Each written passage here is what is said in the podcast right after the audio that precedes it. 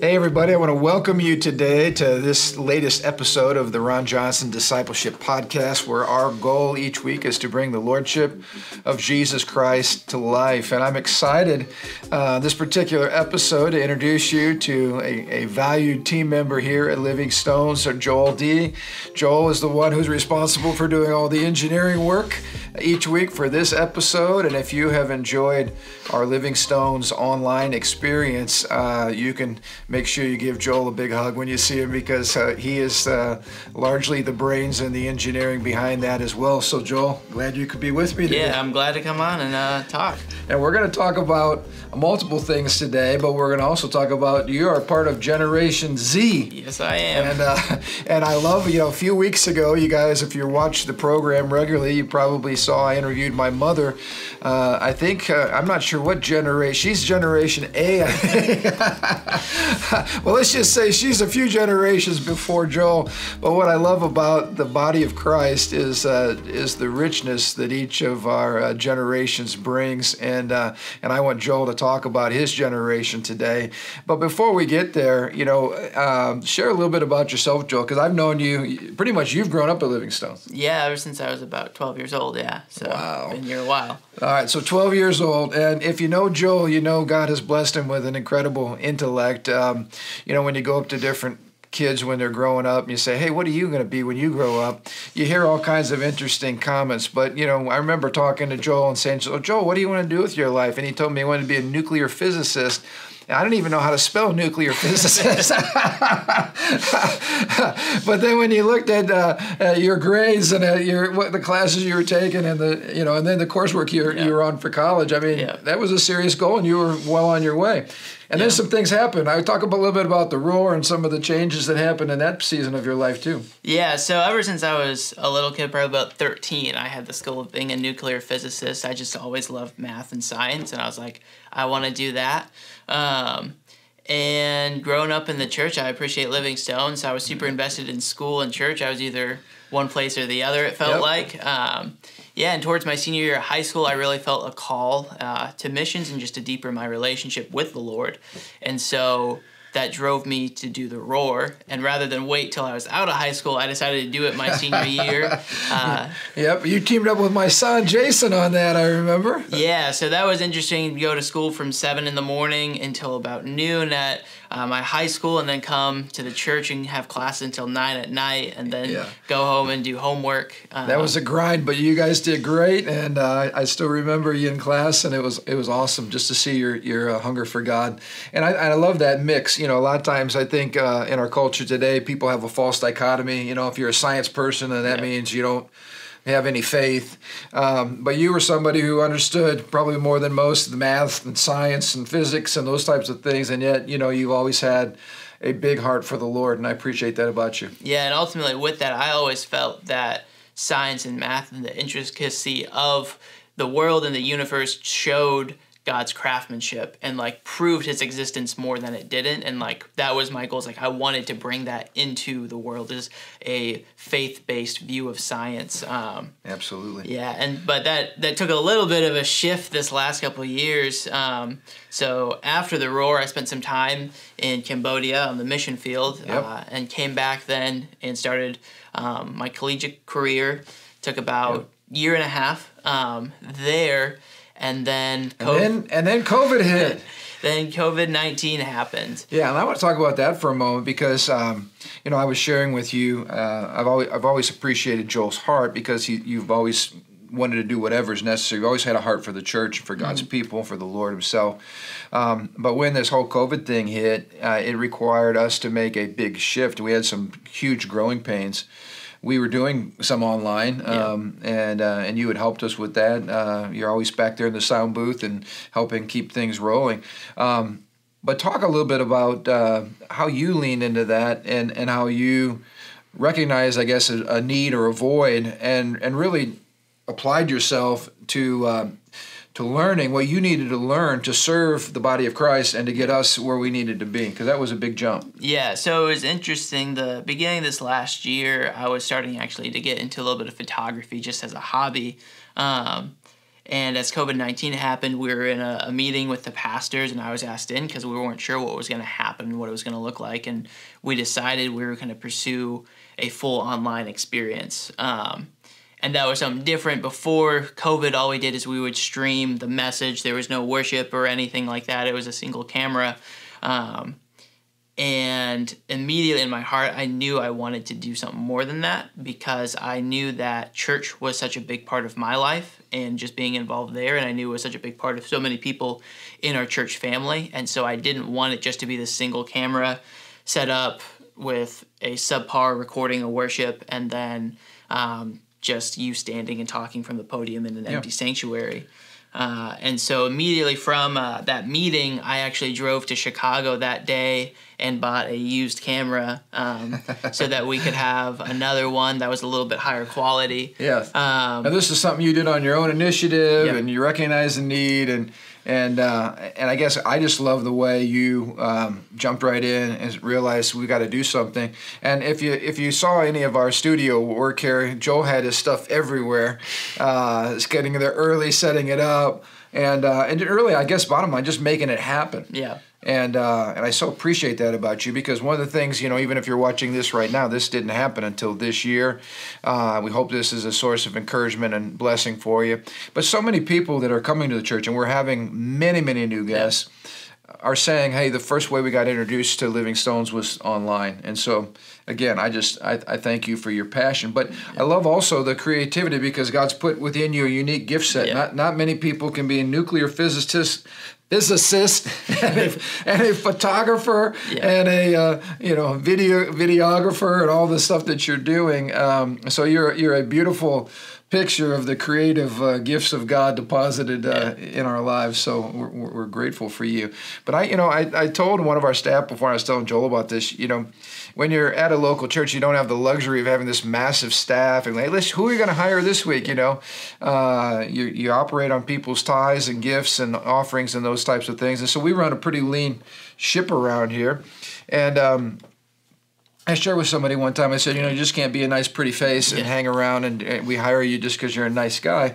You got to bring some skill sets to the table.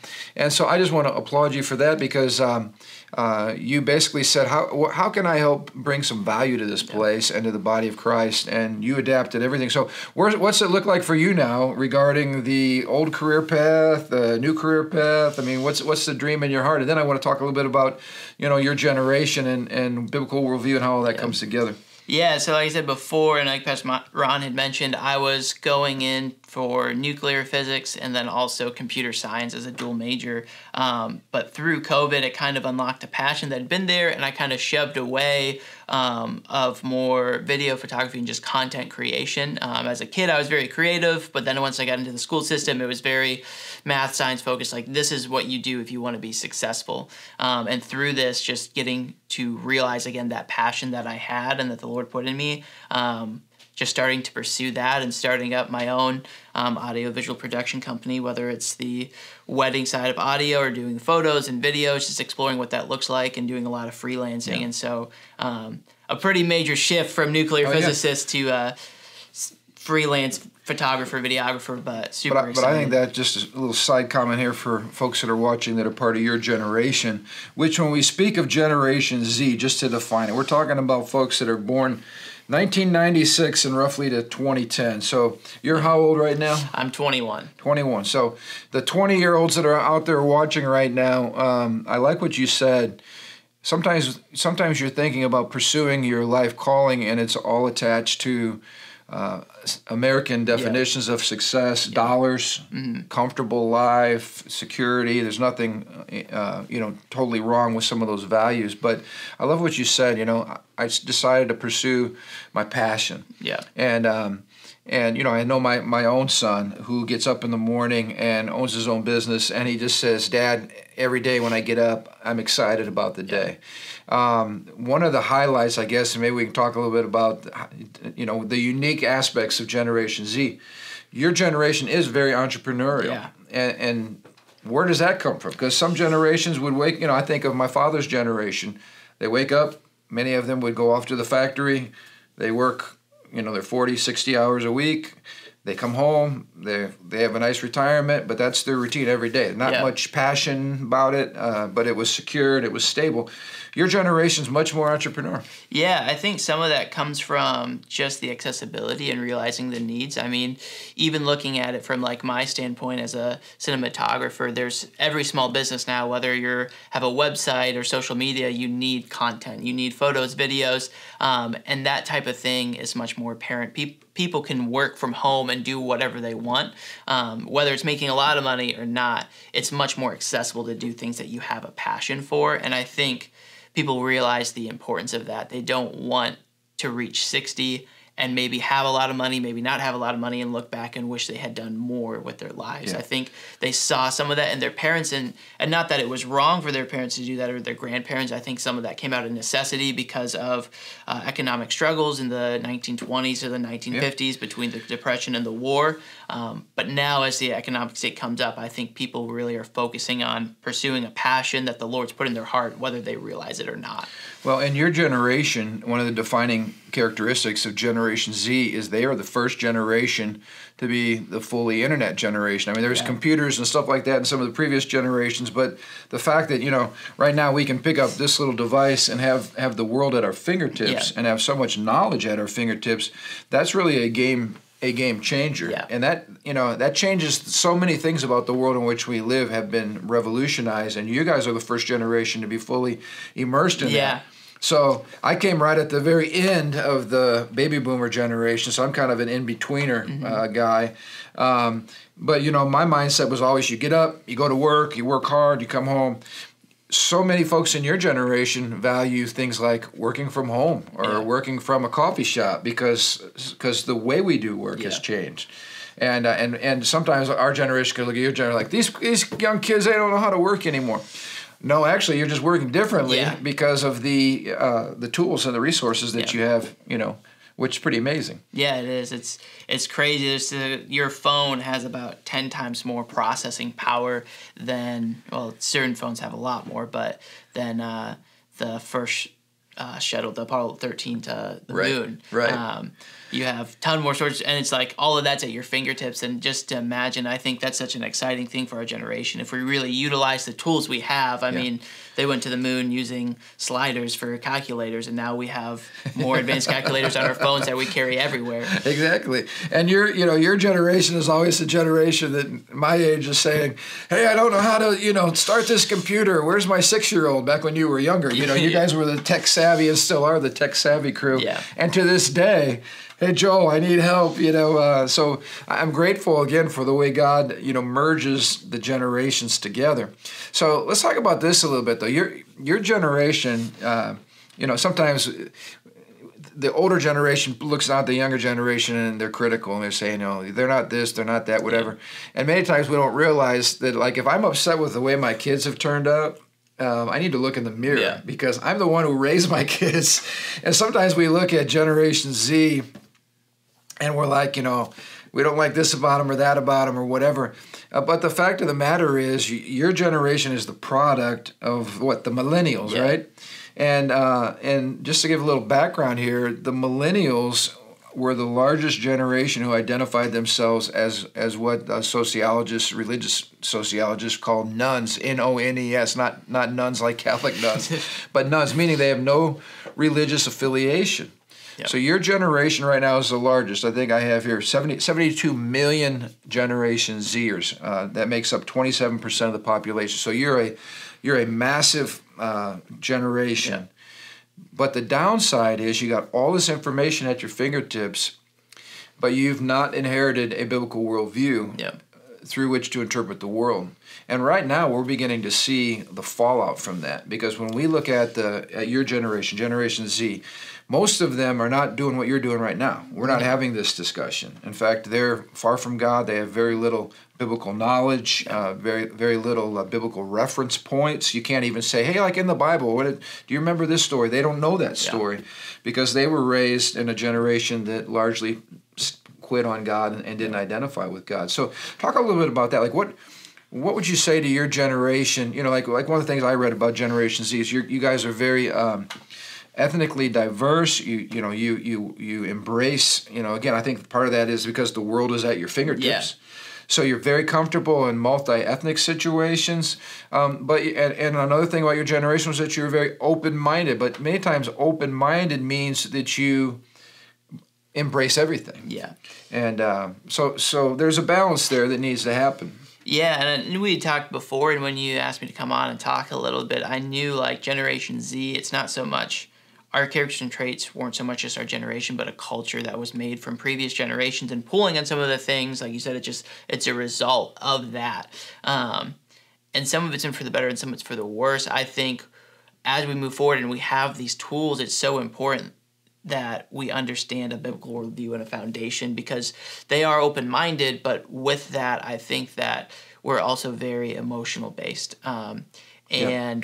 We respond out of emotion a lot more than we used to. And so the older generation, like, oh, they got no backbone. And I think it's just different that their identity is tied up sometimes into their passions and into what they do. And whenever they feel that's threatened, then they start to clam up and become defensive. And that's true of anyone whenever their identity isn't found in the Lord. But I think as a result of not having any biblical foundation of who they are or their importance or their value outside of their accomplishments, that can become something that's very dangerous. And then that causes divides, where open-mindedness means you have to accept everyone exactly the way they are. And if you don't accept them, then you hate them. And that's where disagreements become bigger issues than they should be, where it's like, we can have two different opinions, but I know who I am and you know who you are, so we can walk away still disagreeing, but be on good terms and be friends.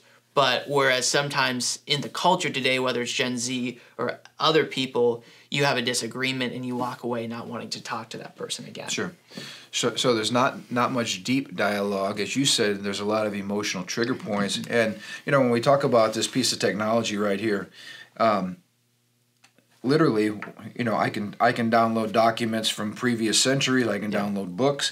But most of how your generation uses this phone is not to do incredibly deep research on complicated issues. You're the emoji generation as well.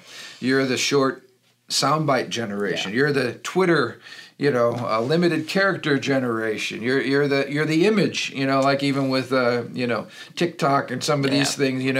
Or with Snapchat, and so I'm trying to get up on all the stuff that your generation's into. You're like, no more Facebook for you guys. You move beyond Facebook. That's my generation, but you are. The nature of the game has changed in terms of memes and sound bites and emojis, and I think the problem is the drawback of that is your generation's attention span can sometimes be very limited. You're multitasking, and so if somebody doesn't catch your attention, you're not even there.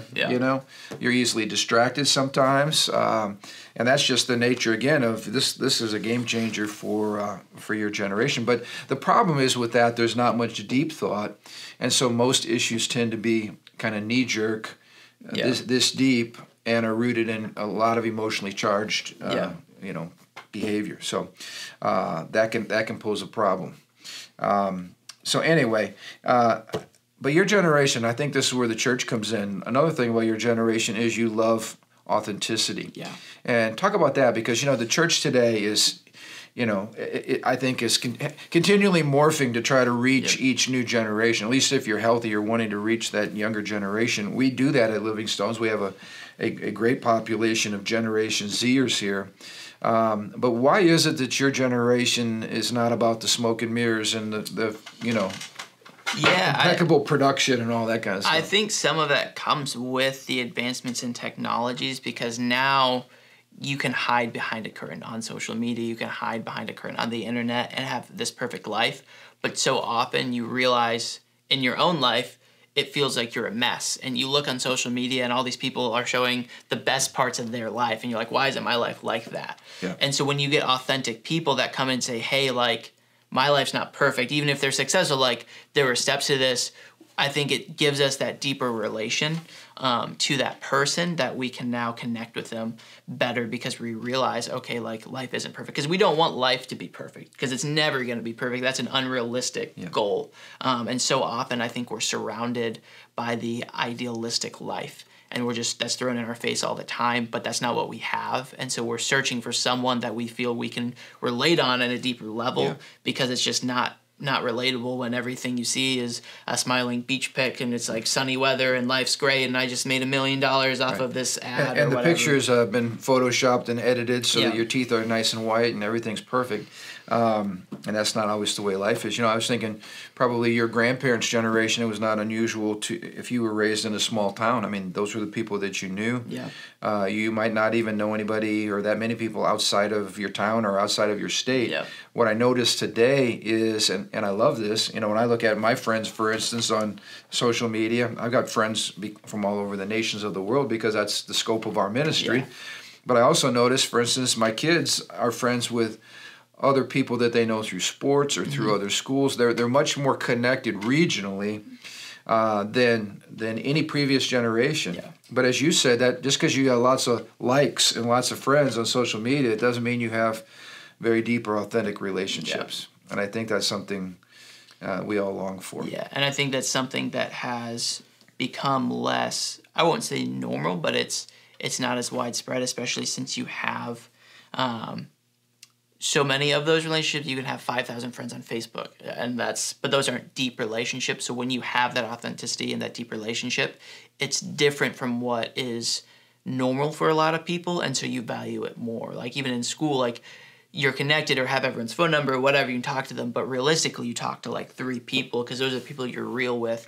And I think cherishing those relationships is so important, and I think a lot of my generation realizes that. And talk about, you know, here at Living Stones and the church in general, you might be watching and maybe you attend another great church, but how has the local body of Christ and coming together, you know, you've helped us connect with people online, but as you said, at some point that's an incomplete picture of the church. We're made to gather. You know, that's what the word for church in the Greek means. It's a gathering, it's an assembly of people face to face. How have the relationships here at Living Stones met that need in your life for authenticity, spiritual growth, connecting? You know, talk a little bit about the culture and how that's been beneficial to your generation. I think one of the biggest things that's been super beneficial, it's not always been fun, is speaking truth out of love. And there's kind of 2 parts that I think a lot in just the culture today. I don't think it's only in my generation, but it's just generally in culture, there is that open-mindedness where you need to accept everyone. And so there's become a lack of truth being taught. And not that you should bash people or be like, oh, well, you're just wrong and do it. Hey, you have to do it in love. I also, you need to speak truth in love. Otherwise, it's a moot point. And so I think a great thing about Living Stones is we have people who build relationships and that you can recognize that they want the best for you, and that allows them then to speak truth and give correction in areas where we need it. Because as a younger generation, as a young person, I realize I'm not perfect and that I need help in a lot of areas. And I need to grow because I haven't experienced life to an extent that someone, either a millennial or your generation, has. And so having those relationships and having that, knowing that you're speaking in love, I can receive that correction and receive truth in a better way and apply it to my life. And so I really feel like that's kind of like the coming together, and such a huge part, and that you've highlighted on church, is we have these multiple generations that can blend and pull on each other so well that we really do need each other. And I think this is a picture of even this podcast today is a product of multiple generations working together and understanding each other's strengths and weaknesses. I wanted to touch on another topic that I thought was very, very interesting because, you know, I'm raising some Generation Zers in my own household right now. And I've noticed, and this is all in the data as well, your generation is very independent. And the reason you're independent is because this thing exists called Google.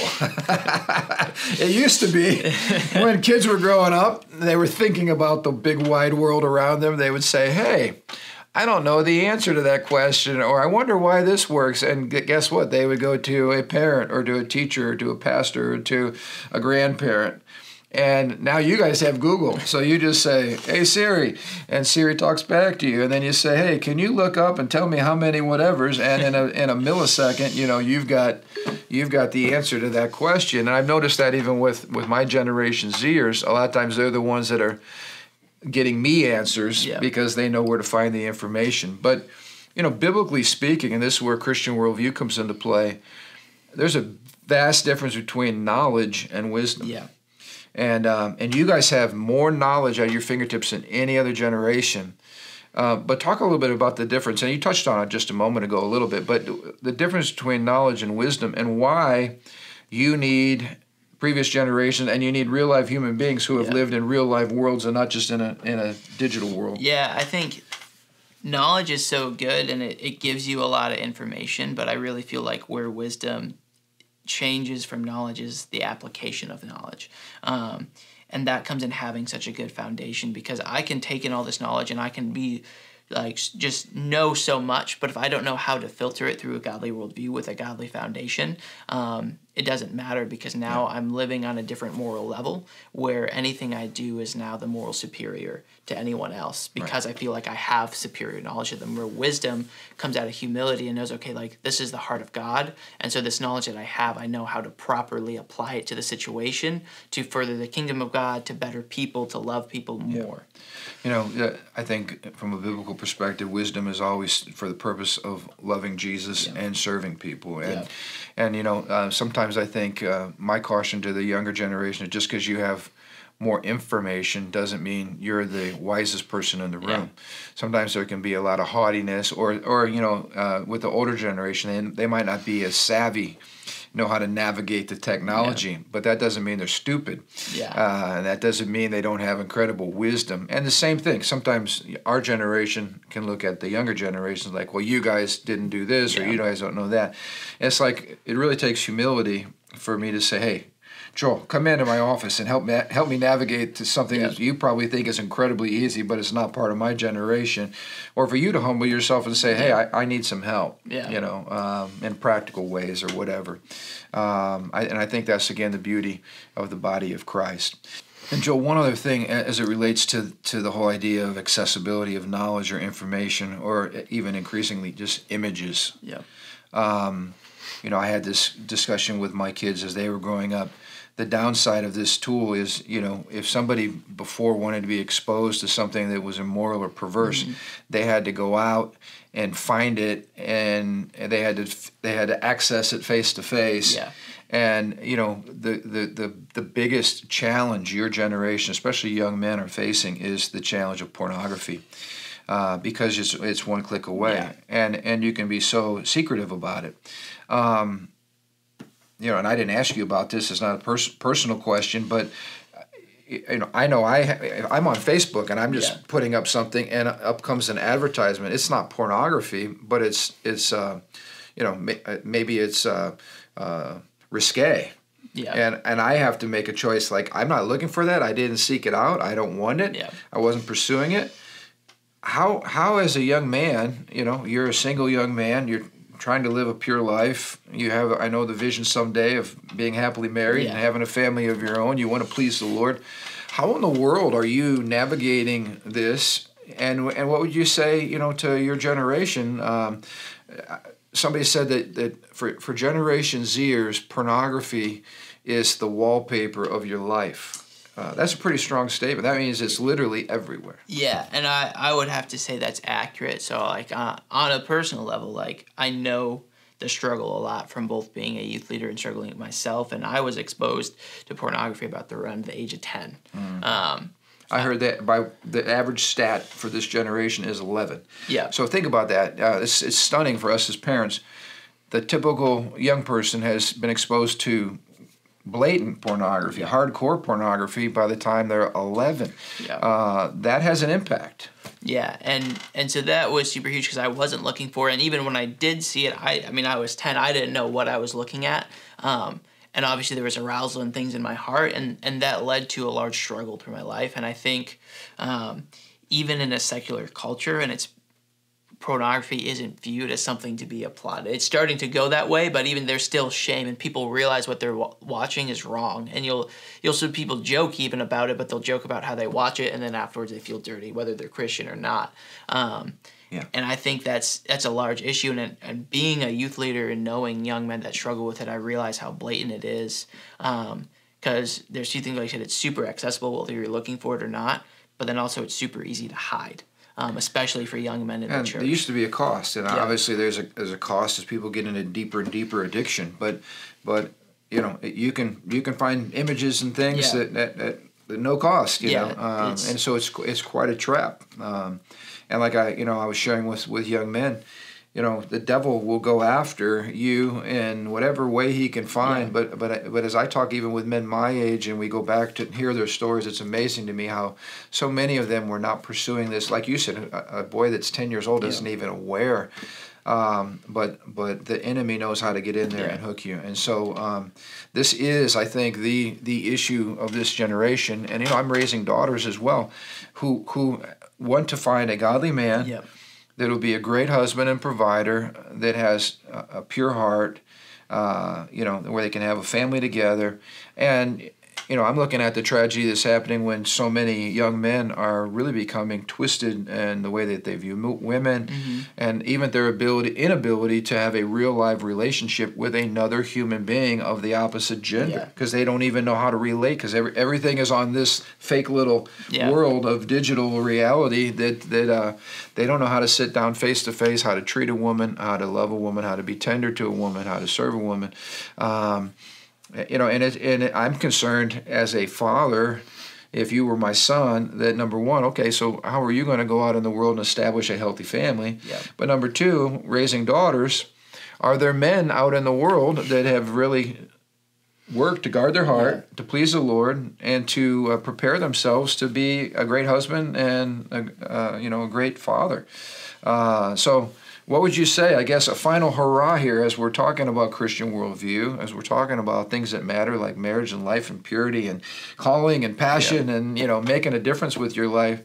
You know, what would be your final word to your generation?